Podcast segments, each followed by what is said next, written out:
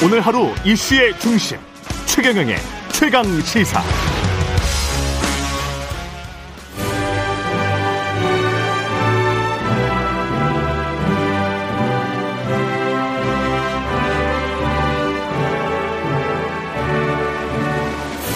네, 전국의 가장 뜨거운 현안을 여야 의원 두 분과 이야기 나눠보는 최고의 정치. 오늘도 여야 의원 두 분 나오셨습니다. 더불어민주당 진성준 의원님 나오셨습니다. 안녕하십니까? 네, 안녕하십니까? 예, 국민의힘 성일종 의원님 나오셨습니다. 안녕하십니까? 네, 안녕하십니까? 새해 예. 복 많이 받으십시오. 예, 새해 복 많이 받으십시오. 예, 우리 진 의원님도 복 많이 받으십시오. 예, 예 의원님께서도 복 많이 받으십시오. 예, 덕담을 먼저 해주셔서 감사합니다. 최경령의 최강 시사 유튜브에 검색하시면 실시간 방송 보실 수 있고요. 스마트폰 콩으로 보내시면 무료입니다. 문자 참여는 짧은 문자 오시면 긴 문자 100원이 드는 샵9730 무료인 콩 어플 또는 유튜브에 의견 보내주시기 바랍니다. 덕담을 먼저 해주셔서 판세 이야기부터 바로 그냥 들어가도록 하겠습니다. 진 의원님 한번 하시죠. 예. 국민들께서 듣고 예. 계시니까. 아, 예. 예. 뭐, 이민년 새해가 밝았습니다. 예. 이민년을 호랑이의 해, 그것도 뭐, 검은 호랑이. 검은 호랑이의 해라고 하죠. 예. 코로나 팬데믹도 계속되고 있고 또 기후 위기, 4차 산업혁명, 그야말로 전환의 시대, 격변의 시대를 건너가야 되는데 그 어느 때보다도 우리 국민의 용기가 필요한 시대라고 생각합니다.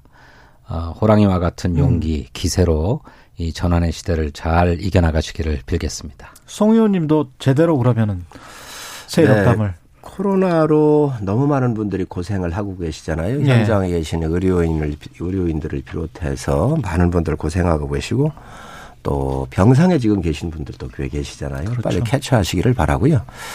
어, 올 한 해에는 대한민국의 구군이 전 세계로 좀 뻗쳐서 음.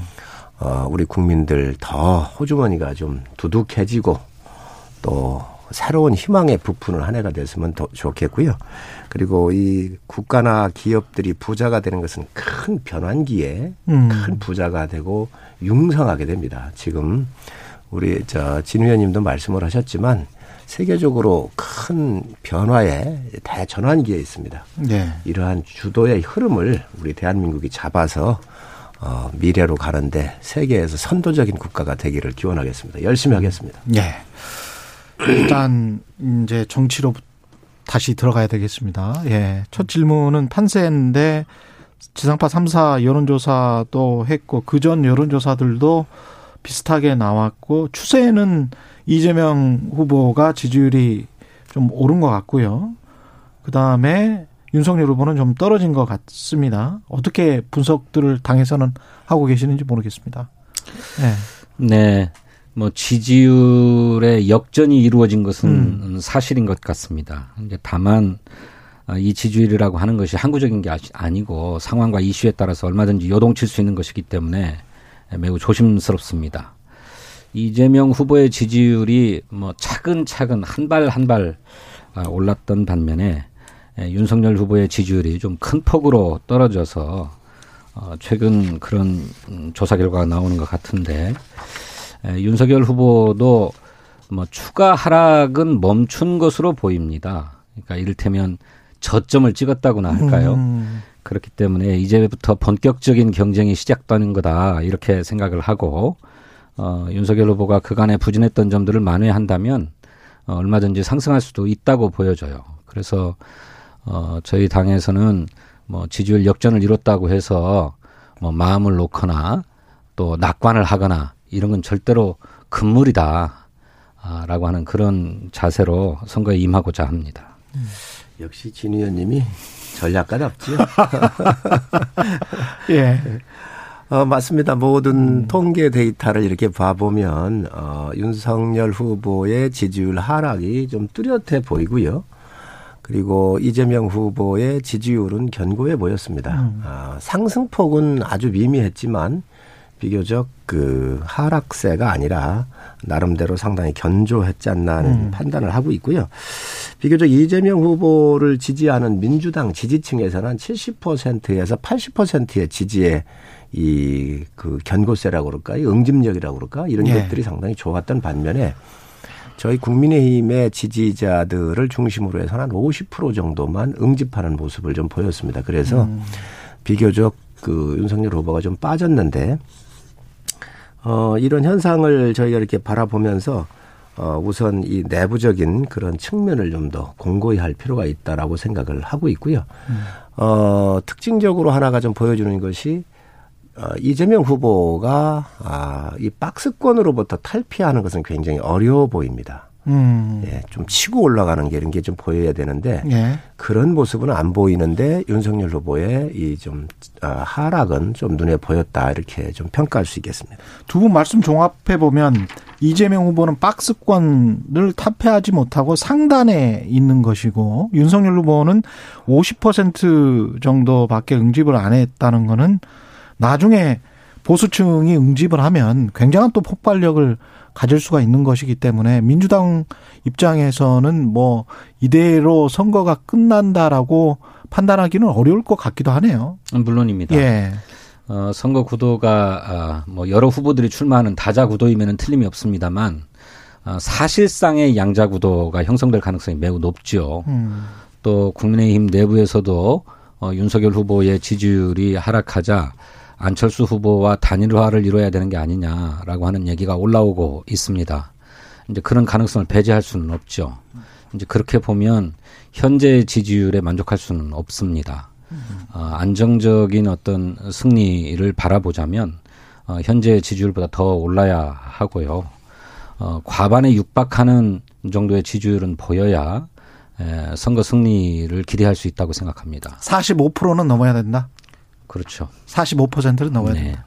40% 중반대는 돼야 그래도 자력으로 이길 가능성이 있다. 그렇습니다. 양자든 다자든. 그렇게 봅니다. 예. 그래서 이제 앞으로 한, 아, 한 5, 6%더 음. 올리는 일이 필요한데. 예.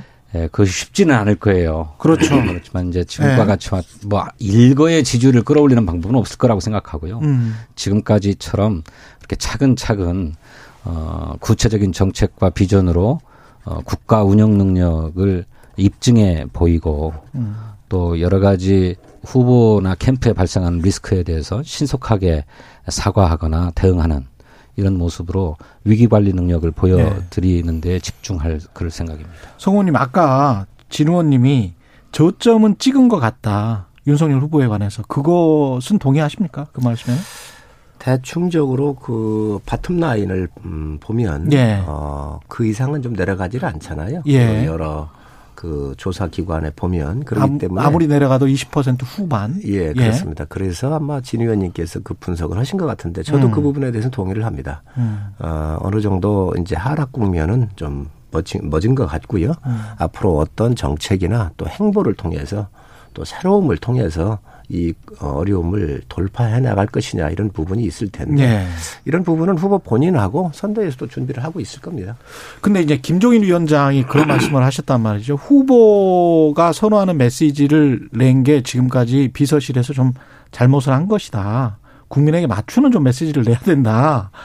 이거는 어떻게 보세요? 그 잘못 해석을 하면 그러면 선거 끝나면 또 후보가 선호하는 메시지로 갈 수도 있으니까 예. 그 부분은 그런 것 같아요. 예. 어, 저희 후보는 이제 5개월밖에 안 되셨잖아요. 음.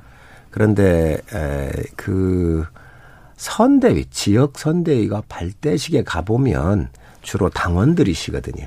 아, 그 의미이시군요. 예. 그러다가 아. 보니까 조금 발언의 강도가 좀 세질 조절, 조절을 해야 되는데 예, 그런 부분들 좀 부드럽게 하고 세련되게 할 필요가 있는데 음. 아, 요런 지역 그런데 거기에는 제가 볼 때 사기를 좀 복돋아야 될 거 아니겠습니까? 그래서 갔으면 또 예, 강하게 얘기를 하면 좀 더 나아지죠. 그렇습니다. 네. 그 환호도 좀 세게 하고 나오고 세게 나오고 이러니까 아마 그런 부분들에서 조절을 조금 그 강한 톤의 말씀이 있으셨다 있으셨다라고 보는데 이런 부분들이 이제 음. 경험에서 어, 나오는 부분들이지요. 그럼 그 네. 참모들이 예. 후보 듣기 좋은 소리만 원고에 써서 보고하진 않았을 거예요. 아. 근데 전반적으로 지금까지 국민의힘과 윤석열 후보의 선거운동 기조를 보면 어, 정권 교체 여론 또 정권 심판론 이런 데 너무 많이 기댔다. 이런 관성이 계속돼 왔기 때문에 집회 현장에 가면 어, 거의 뭐 막말에 가까운 거친 언사를 통해서 정권 교체론을 선동하려고 들었던 것이다. 그런 생각이 듭니다. 음. 이제 뭐 바뀐다고 하니까 지켜보겠습니다만 네. 그런 그 반문 정서에 기댄 선거운동 기조에서 완전히 벗어나야 될 것이라고 생각하고요. 두 번째로는 윤핵관 문제를 정리해야 된다고 생각합니다. 아, 이준석 대표가 두 번씩이나 당무를 거부하고 선대위를 이탈한 것은 아직도 해결되지 못하고 있습니다만 선대위 내에 에, 윤석열 후보를 앞세워서 호가호위하는 세력들이 있는 것 같거든요. 그것을 이준석 대표가 용납하지 못하겠다라고 하는 것 아닙니까? 어, 저는 김종인 총괄위원장도 같은 입장인 것으로 보여지는데 이 문제를 정리하지 않으면 반전의 계기를 좀처럼 만들기 어려울 것이다. 저는 그렇게 봅니다. 음, 반문 정서로만은 힘들다. 윤핵관 문제를 정리하지 않으면 그 반등의 계기를 만들기 힘들 것이다. 이렇게 지금 예상을 하셨는데 어떻게 생각하십니까? 어, 지금 뭐 막말 이야기를 하셨는데 음. 뭐 그게 아마 어, 지난주에 연설하시면서 가짠타? 아 예, 가짠타라든지 이런 표현을 하신 것 같은데 쌍욕하는 것보다 낫잖아요. 어쨌든 뭐 예. 충고는 감사하고요. 어, 그런 부분들을 좀 음. 다듬을 필요가 있습니다. 예. 어, 국민 정서에 맞도록 좀더 음. 부드럽게 표현하시면서 가는 것도 충분히 일리가 있다라고 생각을 하고 우리 진 의원님 주신 말씀 잘 알고 또 저도 그 부분에 대해서는 음, 저 인정하겠습니다. 지금 저 정책이나 뭐 이런 것들도 계속 원희룡 과거 후보 중심으로 해서 많이 좀 개발을 하고 있는 거죠. 예, 그렇습니다. 예. 정책은 이미 많이 만들어져 있고요. 음. 원래 저희 스케줄로는 1월부터 가려고 그랬던 것이죠. 1월부터 가려고 예, 했다. 그런데 12월 말부터 일부 나오기 시작을 했는데 음. 아, 원래 저희 스케줄은 또 민주당보다는 저희가 전당대회가 늦었잖아요. 음. 어, 그렇기 때문에 그 스케줄은 1월부터 간다는 말씀드리고 예. 이제 그런 각도에서 정책도 나오고 후보가 또 여러 가지 자기 생각을 펼치게 되실 겁니다. 예. 근데 이러는 사이에 오부질이라고 할까요? 뭐 안철수 후보가 거의 10% 정도까지 치고 8에서 9% 왔다 갔다 하지 않습니까? 여론조사에 따라서 이렇게 되면 판세가 아주 묘하게 흐를 수도 있을 것 같아요. 어떻게 보십니까? 이제 저희 후보가 많은 정책을 내놓고 음. 또 후보 나름대로 갖고 있는 그 장점이 있거든요. 새로움이나 이런 것들을 국민들한테 어필하게 되면 음.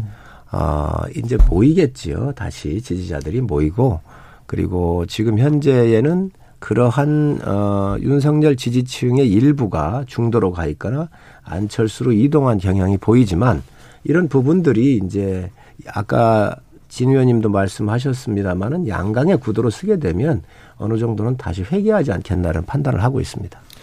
예, 말씀하신 것처럼 안철수 후보가 자력 상승했다기보다는 예.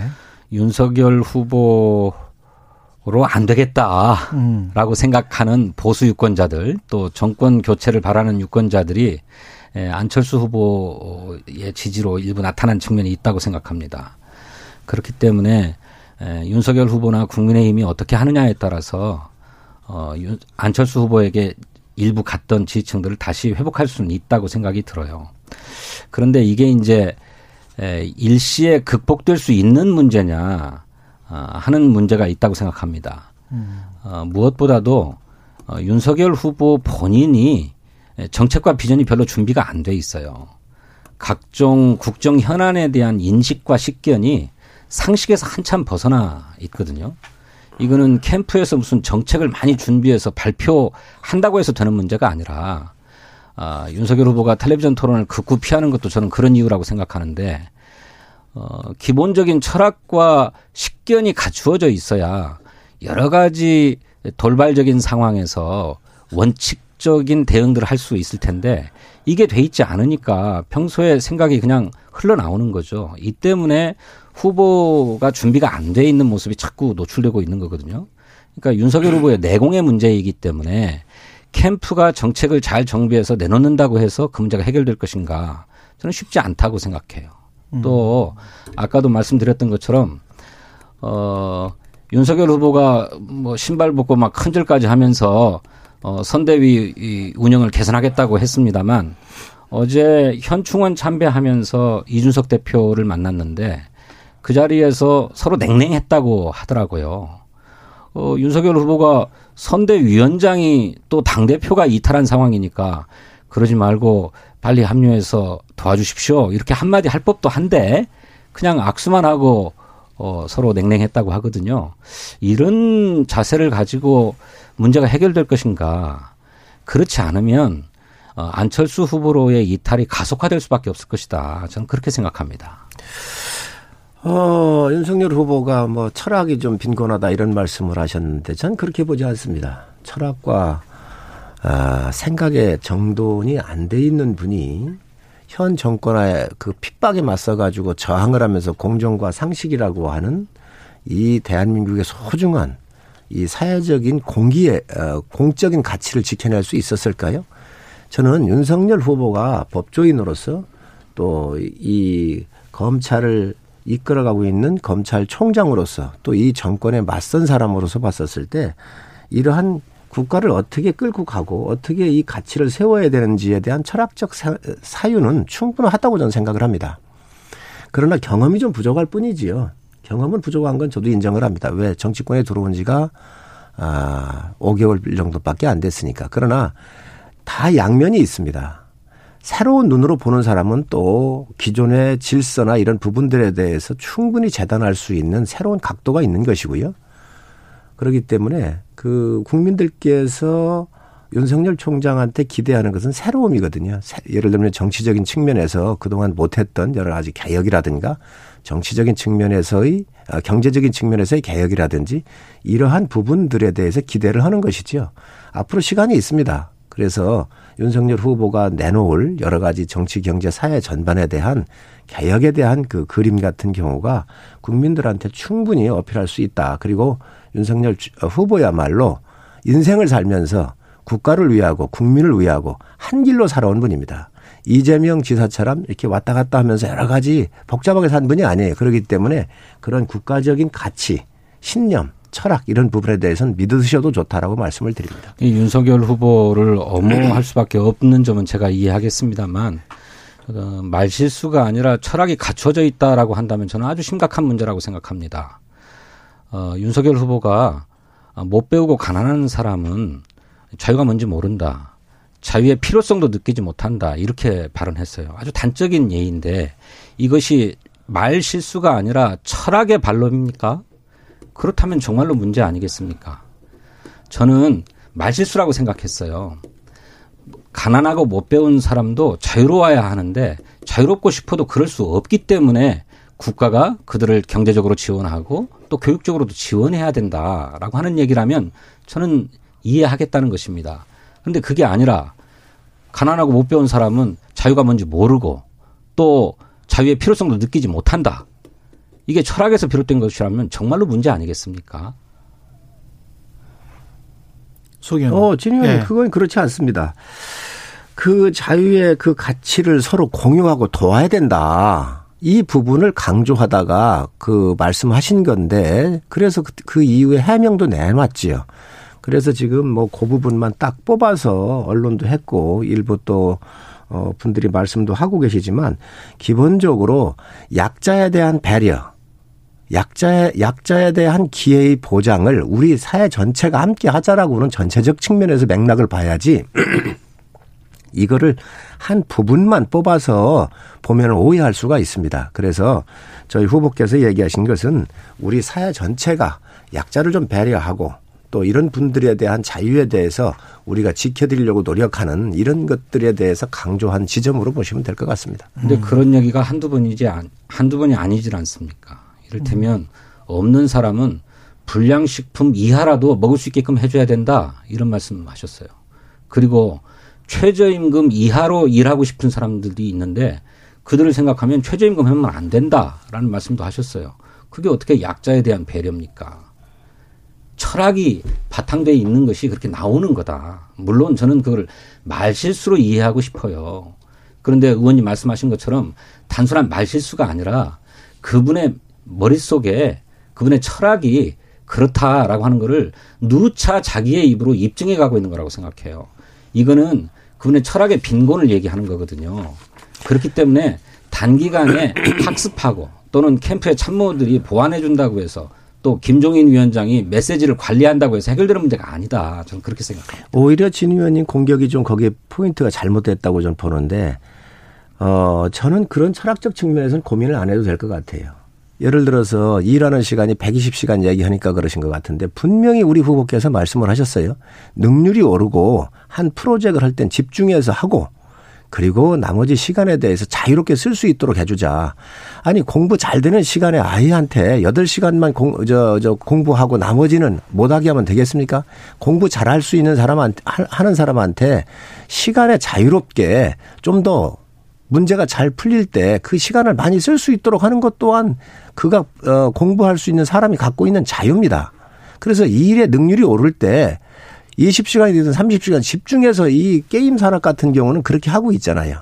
정말로 저는 근로 시간에 대해서 말씀드린 바가 아니 아까 그 말씀을 하셨잖아요. 얘기와 최저임금 얘기를 드렸습니다. 아니 그래서 불량 불량 식품과 부정 식품도 정의를 정확하게 알아야 그 공격을 하실 수 있는 건데 그 부분을 정확하게 좀 알아주셨으면 좋겠고 그래서 일하는 자유 또 직업에 대한 자유에 있어서 그 시간을 마음껏 쓰면서 역량을 발휘할 수 있도록 해야 한다라고 하는 것이 후보의 이야기인데 그 부분만 그렇게 똑 따가지고 공격을 하면 그거는 그렇지 않죠. 그래서 그런 전체적인 맥락을 좀 이해를 하셨으면 좋겠고 저는 그러한 부분에 대해서는 뭐 국민들께서 걱정 안 하셔도 된다고 생각을 합니다. 아까 나오다가 말았는데 안철수 후보 이야기를 좀 해봐야 될 것 같은 게요. 안철수 후보와 또 심상정 후보 이 지금 2강 2중에 또는 2강 1중 1약의 상황으로 선거 전까지 가는 겁니까? 어떻게 그 판단하고 계시는지 모르겠네요. 합종 연행이나 연대 또는 전략적 연대나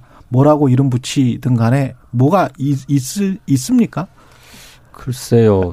오히려 현재의 선거 구도, 예. 후보 구도를 바꾸려고 하는 것은 음. 예, 국민의힘이나 보수층 내에서 먼저 제기될 것 같아요. 음.